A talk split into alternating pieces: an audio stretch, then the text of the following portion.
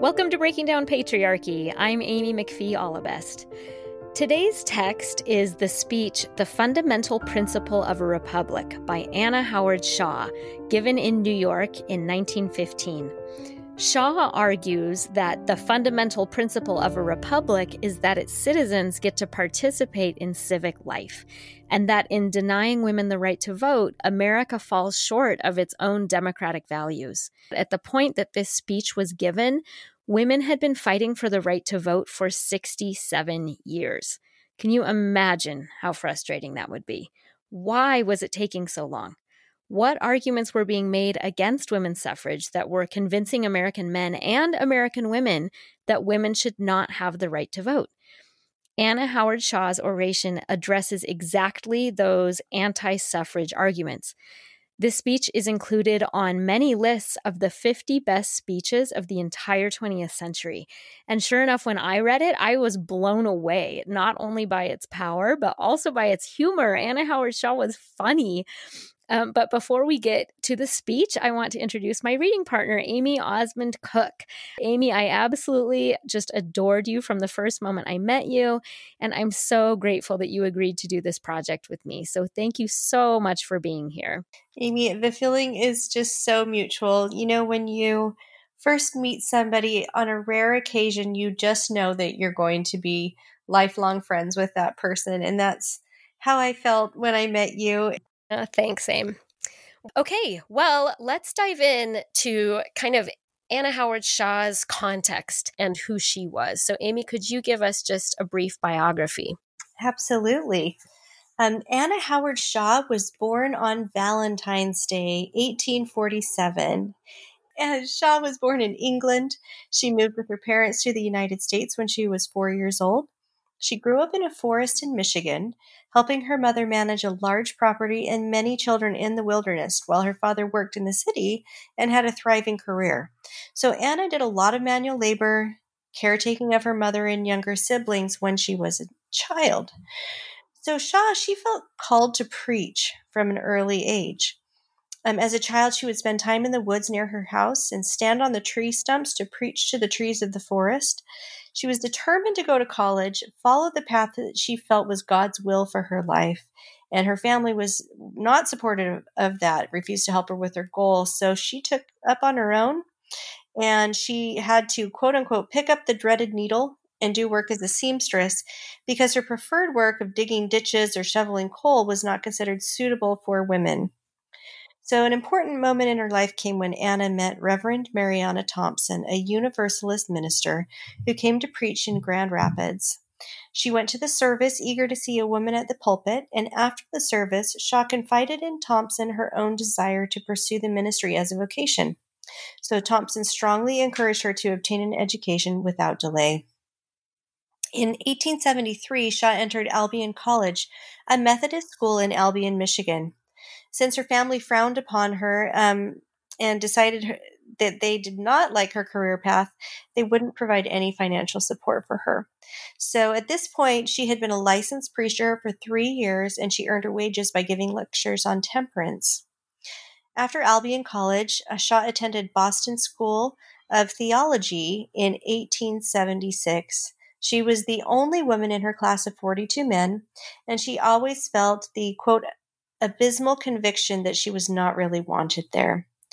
She also struggled to support herself financially. So she was already on a tight income and she w- found it so unfair. And I find it so unfair that the male licensed preachers were given free accommodations in the dormitory and their board cost them a dollar 25 it cost her two bucks to pay rent of a room outside so she also had trouble finding work in 1880, after she and Annie Oliver were refused ordination by the Methodist Episcopal Church, despite passing with top exam score, she achieved ordination in the Methodist Protestant Church.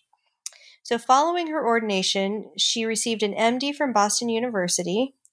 Um, so she became a doctor. She's like, fine, you're not gonna, I'm gonna break down all the barriers in my lifetime, not just one or two. I love it. I love it. During her time in medical school, she became an outspoken advocate of political rights for women. So um, Shaw first met Susan B. Anthony in 1887, And in 1888, she attended the first meeting of the International Council of Women. Susan B. Anthony encouraged her to join the National Women's Suffrage Association and in 1904 became president of the organization. She was president for the next 11 years. And during the 20th century, Alice Paul and Lucy Burns, NAWSA members, began employing militant techniques like picketing the White House during World War I to fight for women's suffrage. They, like other members, were inspired by the success of the militant suffragettes in England. She was ardently nonviolent and maintained that she was, quote, unalterably opposed to militancy, believing nothing of permanent value has ever been secured by it that could not have been more easily obtained by peaceful methods, unquote. She's so ahead of her time and so amazing. She was a speaker at the 1919 National Convention on lynching, speaking about her frustration that women could not vote to outlaw the practice of lynching. In July of 1919, Shaw died of pneumonia at her home in Moylan, Pennsylvania, at the age of 72, only a few months before Congress ratified the 19th Amendment to the U.S. Constitution, granting women the right to vote. Oh, doesn't it just kill you? I wish you it just... kills me. It kills me, but I have to think that God's on the other side, letting her have a front row seat. Yes, there we go. That's how we frame it. That's I right. Love I love it. At any rate, lar- in large part due to her efforts, women now have yes. the right to vote, and so grateful to her for that. Yes, so grateful. Well, thank you, Amy, for acquainting us with this amazing woman. Now, finally, we will get to the text. Um, I'm going to start out with um, the very first thing that Anna Howard Shaw says. She says, "quote When I came into your hall tonight, I thought of the last time I was in your city. 21 years ago, I came here with Susan B. Anthony, and we came for the for exactly the same purpose as that for which we are here tonight. Boys have been born since that time and have become voters." and the women are still trying to persuade American men to believe in the fundamental principles of democracy. And I never quite feel as if it was a fair field to argue. But um, I just wanted to pause and say it's not. It's not a fair field. It's a really important point that she makes. And we've discussed this on multiple episodes already, but I want to bring it up again. It feels a little bit like that, you know, that part of the Bible where Queen Esther is fasting and praying, and she goes into King Xerxes' just hoping that he feels benevolent enough to raise his scepter and let her talk and not execute her. And I just, it's just such um, a humiliating position to be in to kind of have to grovel and go in and say, like, please don't kill me, please listen to me. And it's just not a fair power dynamic. And it gives me sympathy for people of color trying to argue for their rights when they're talking to the people in power and they're all all white, right? And and for LGBTQ plus people trying to convince straight people to please let them have the same civil rights that straight people already enjoy. Um, that's an important one to me too. I, that that I just it gives me sympathy for like how that would feel if if you're just trying to appeal to a panel of people who can't relate to you and they and they have all the power. It's just not a fair field of argument. Okay, back to the speech. Uh, the next thing that she says, quote, if we trace our history back, we will find that from the very dawn of our existence as a people, men have been imbued with a spirit and a vision more lofty than they have been able to live. they have been led by visions of the sublimest truth, both in regard to religion and in regard to government, that ever inspired the souls of men. End quote. Um, I love that she's able to see the founding of the nation with nuance and complexity. Um, that the principles upon which the nation was founded were groundbreaking and um, really progressive in comparison to the feudalism and the aristocracy and the religious persecution of Europe. So I think what she's saying is like, this is a, it really is a step in a good direction. But even from the very beginning, the founders had really egregious blind spots. And those blind spots continued to cause immense suffering for other people. And they didn't live up to their own stated ideals. But I, I really appreciate that she can see all of the different complex components of the founding of the country. I thought that was interesting. And again, like you pointed out, ahead of her time, I mm-hmm. think in the way she saw it. Totally agree. And it is also pretty interesting.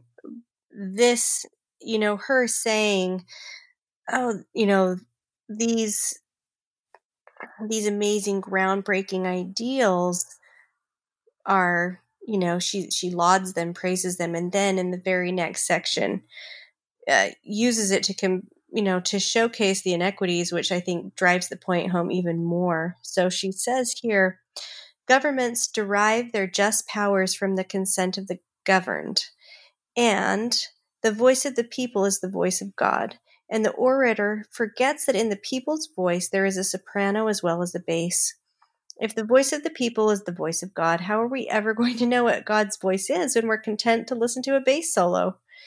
Well, so well said. Now, if it is true that the voice of the people is the voice of God, we will never know what the deity's voice in government is until the bass and soprano are mingled together, the result of which will be the divine harmony. Take any of the magnificent appeals for freedom which men make, rob them of their universal application, and you take the very life and soul out of them. So, as a musician myself, I love that analogy of a choir singing, and I think it's just absolutely true. It's it's it rings hollow and rings untrue when um, a universal ideal is not applied universally. So, there's an, another quote from the section where it says, "We have our theory, our beliefs, but as suffrages, we have but one belief, one principle, one theory, and that is the right of a human being to have a voice in the government under which he or she lives. Whenever any question is to be settled in any community, then the people of that community shall settle that question. The women people equally with the men people. That is all there is to it. so she, I love. She just, oh man, she just cuts through it like a knife. She's like, really, uh-huh. that's the fundamental truth. That's all there is to it.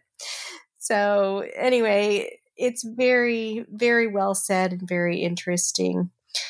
Um, I agree on that name.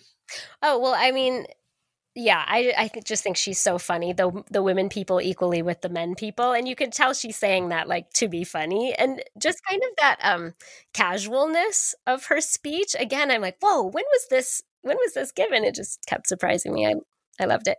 Okay, the next part of the speech that we want to highlight, and this is the part that we'll kind of spend the most time on because it's really the meat of the speech, um, are the arguments that people were making against women's right to vote. That was just so interesting to me. Um, and here's what Anna Howard Shaw says quote, when it comes to arguing their case, they bring up all sorts of arguments. And the beauty of it is they always answer all their own arguments. They never make an argument, but they answer it. When I was asked to answer one of their debates, I said, What's the use? Divide up their literature and let them destroy themselves. um, she's so funny. Okay, so then she gives some examples of how they're they are actually arguing opposite things. So she's undermining. She's using this, you know, rhetorical device. She's she's um pointing out how they are are arguing things that are incompatible with each other. Right. So here's the first example. She says, quote, I was followed up last year by a young married woman from New Jersey. She left her husband home for three months to tell women that their place was at home and that they could not leave home long enough to go to the ballot box. I loved that one. That one was one of my favorites. I loved it too. The irony, like you have to be paying attention or the irony will just get past you, but so funny.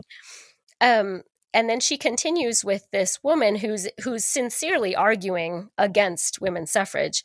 Um, Shaw quotes this woman. She says, "Well, she doesn't really quote her. Shaw describes it this way." Quote, she started by proving that it was no use to give the women the ballot because if they did have it, they would not use it. And she had statistics to prove it. If we would not use it, then I really cannot see the harm of giving it to us. We would not hurt anybody with it, and what an easy way for you men to get rid of us. No more suffrage meetings, never any nagging you again. No one could blame you for anything that went wrong with the town.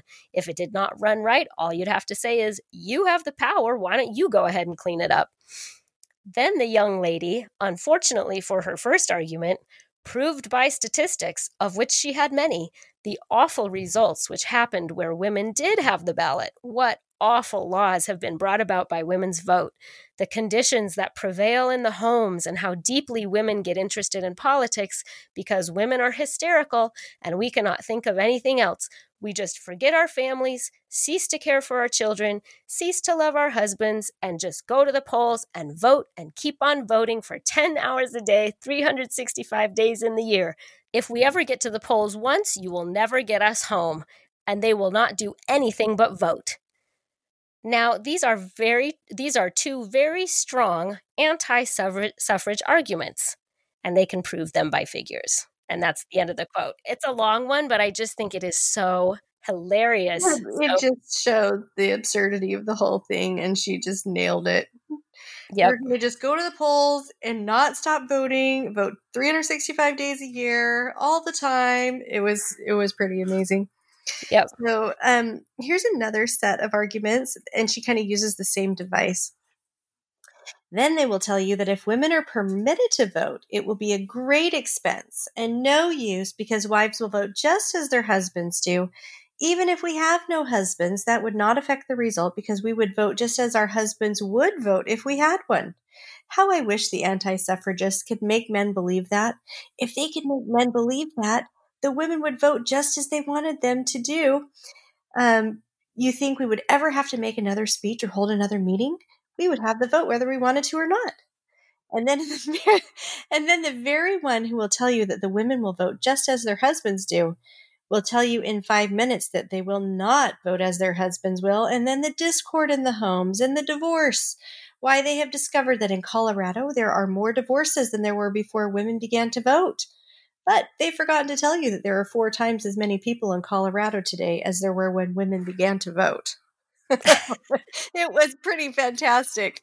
And she just, you know, really like nails the whole, you know, really undercuts all of those arguments really, really easily.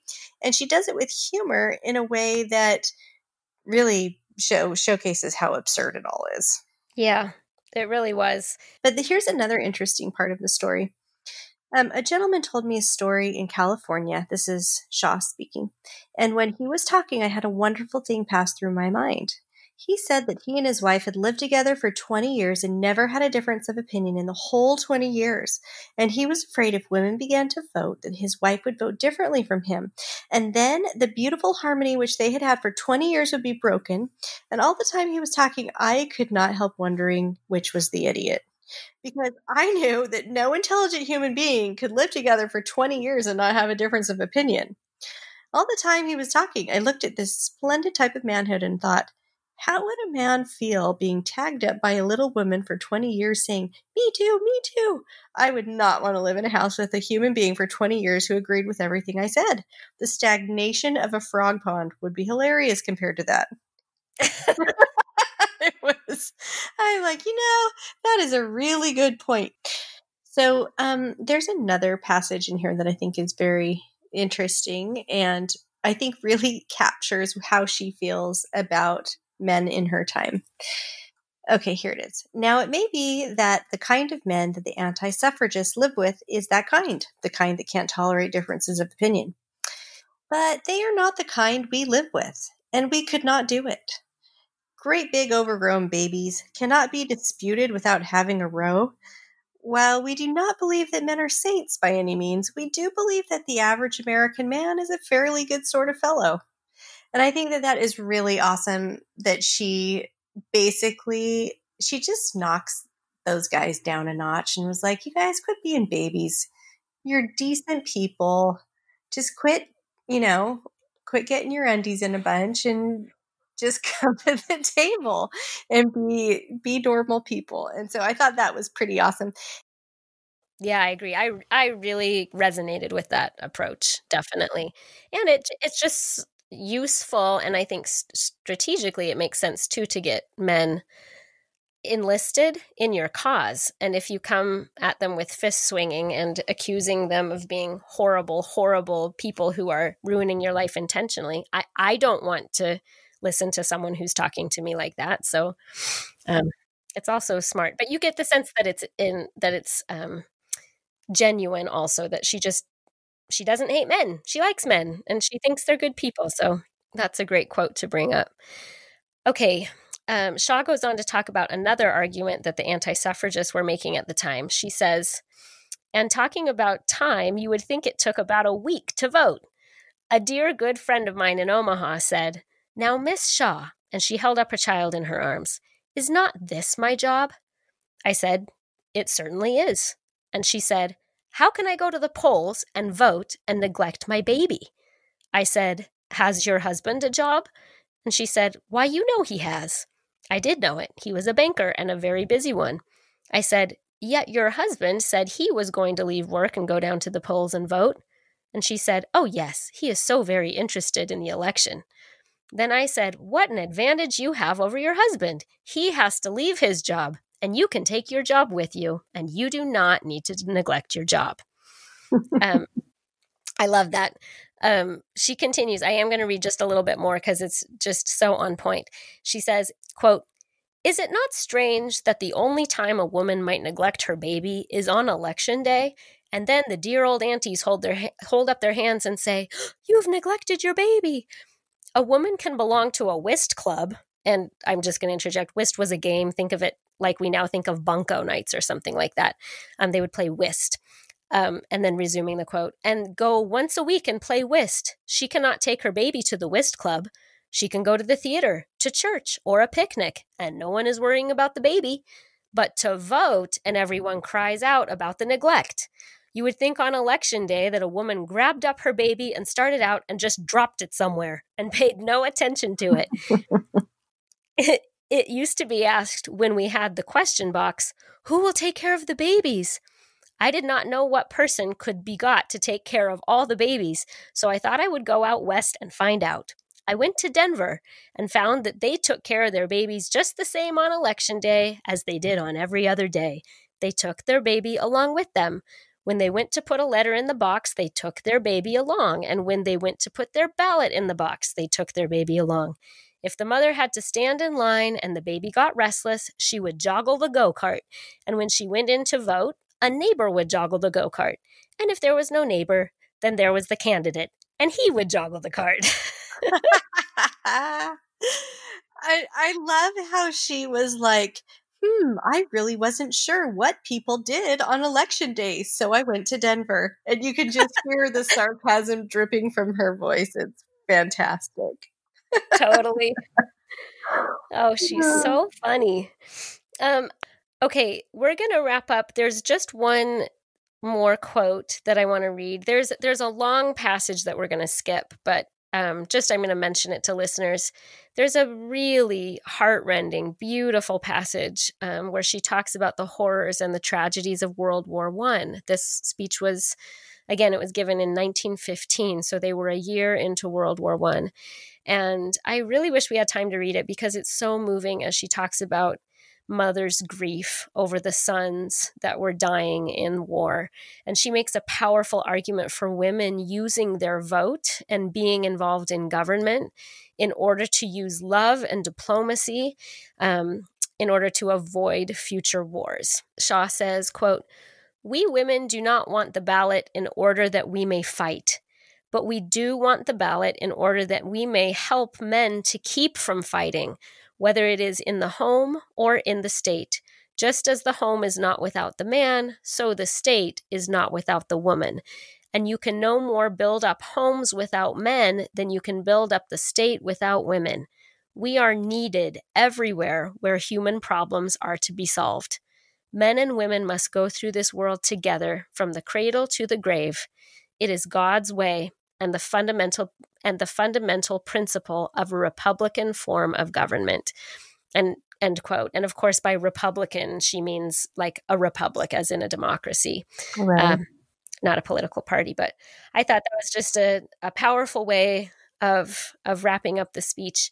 Um, do you have one thing that you would like to share amy that was like a, t- a main takeaway from you that you'll remember from the speech? Well i think that that last quote really sums it up for me. Um, I love the fact that she she truly expresses her belief in equality, not by lifting women up above men, but pairing them together and showing where they where men and women both belong. They both belong in the state and they both belong at home. And I, I think the way that she um, did that was was really beautiful, and that is how I also want to um, position myself and um, feminism and um, kind of my political leanings is is equally you you hear equally yoked, but in a very true way. What about you? What what's something that you remember that you'll take away from this?